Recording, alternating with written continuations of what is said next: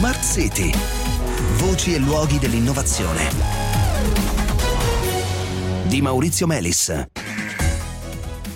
Buonasera, buonasera, benvenuti a Smart City. Pochi filoni della ricerca scientifica eh, nutrono l'immaginario collettivo sul futuro quanto alcune delle ricerche a cui lavora il nostro ospite di questa sera, con cui aiuto vogliamo fare il punto sulla medicina rigenerativa, ovvero quella branca della medicina che si occupa di ricostruire tessuti e eh, più che altro in prospettiva organi eh, danneggiati e che promette addirittura un giorno, anche se eh, poi vedremo non, non proprio eh, domani, insomma, di metterci a disposizione mm, un ventaglio di pezzi di ricambio eh, indistinguibili dall'originale in qualche modo perché fatti di cellule eh, umane per sostituire quelle parti del corpo che l'età oppure una malattia o qualche incidente possono aver eh, compromesso. Il nostro ospite, lo presento, è Lorenzo Moroni che è professore di eh, biofabbricazione eh, per la medicina rigenerativa all'Università di Maastricht ed è il vice direttore del Merlin Institute for Technology Inspire Regenerative Medicine. Buonasera, buonasera Moroni, benvenuto. Buonasera, grazie dell'invito. Allora, per prima cosa chiedo di farci un po' un quadro di questa medicina eh, rigenerativa, di queste che vengono chiamate biofabrication technology. E giustamente come ha detto lei, eh, eh, la medicina rigenerativa è un, uh, un, filone che cerca di rigenerare dei tessuti nel nostro corpo che non riescono a, a rigenerare spontaneamente. Come probabilmente tutti sappiamo, se fratturiamo uno delle nostre ossa, eh, di solito si riesce a rigenerare spontaneamente, a meno che eh, siamo stati oggetti di un incidente particolarmente certo. grave, per cui la frattura è così importante da dover essere aiutata in questo caso. La medicina rigenerativa aiuta uh, il nostro corpo a far sì che uh, processi di rigenerazione possano ripartire, un po' come quando eravamo nella pancia della nostra mamma, se vogliamo mm. uh, avere questa analogia, eh, con l'aiuto di eh, cellule, eh, con l'aiuto di materiali che vengono chiamati biomateriali, che sono fondamentalmente dei materiali che devono avere la capacità di uh, interagire, di comunicare con il nostro corpo per uh, non essere rifiutati dal nostro corpo mm. e persuadere uh, le cellule all'interno del nostro corpo a, a, fare determinate attività, per esempio a diventare più specializzate nel loro compito eh, eventualmente dall'aiuto anche di eh, altri fattori biologici come proteine eh, che sono aggiunte per, nell'aiutare appunto i biomateriali a, a persuadere le cellule a, de- a, fare determinati compiti. Quindi io inserisco nel corpo un biomateriale che contiene alcuni segnalatori chimici, come dire proteine o altro, che dicono alle cellule guarda devi fare così oppure cos'ha. Questa è una delle possibilità, diciamo, convenzionali in cui eh, è nata la branchia di medicina rigenerativa.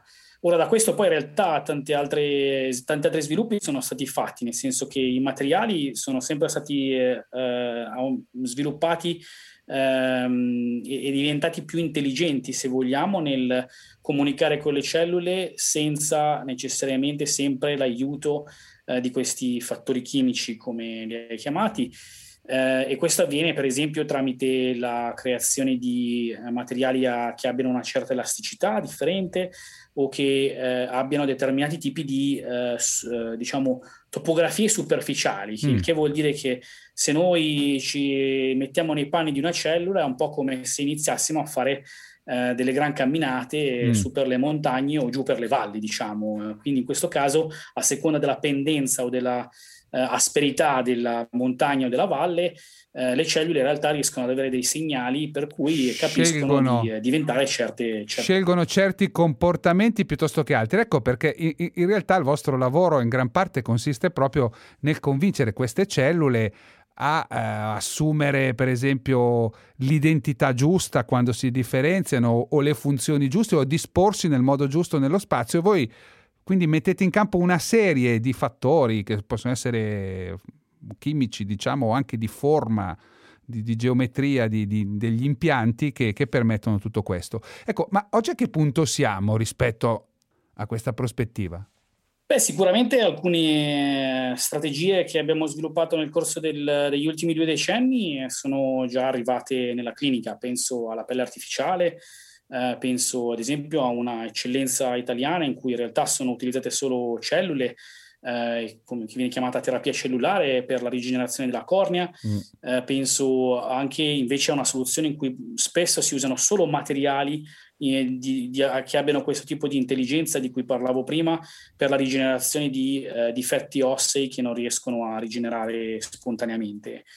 Um, certo è che eh, se si pensa poi alla complessità di, eh, non solo del tessuto in sé per sé, ma ad esempio anche del sistema vascolare, del sistema di vasi sanguigni, piuttosto che del sistema nervoso che eh, diciamo irrora nostro, i nostri tessuti, i nostri organi, eh, non solo per dare i, nutrienti, fondamentalmente il, il, il cibo quotidiano, certo. ma anche per, per, la percezione sensoriale. Certo. Quindi ehm, in questo caso eh, sicuramente ci sono dei passi eh, avanti che bisogna, mm. che bisogna, fare. Insomma, vengono bene mm, tessuti molto semplici e anche quelli relativamente semplici, appunto come la pelle, vengono bene ma non benissimo, insomma, mancano alcuni, alcuni optional importanti. Mancano alcuni optional importanti per diventare un, un, un, sistema, un pezzo di ricambio full optional, se vogliamo. Nel caso della pelle, per esempio, riusciamo sicuramente a ricostruire una prima barriera per grandi ustionati, però abbiamo ancora il problema di ricostruire la ghiandola Uh, sudoripara, no? quindi certo. non abbiamo ancora la funzione di uh, sudorazione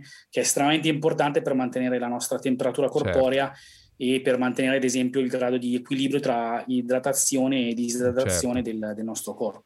Va bene, Moroni, ci dobbiamo fermare qui per eh, intanto, ma ci diamo appuntamento a domani. Continueremo a parlare di biofabbricazione, in particolare proprio di eh, bioprinting. Grazie ancora per intanto. Grazie mille anche a te, buon lavoro. E allora è tutto, cari ascoltatori. L'appuntamento con Smart City torna domani. Buona serata.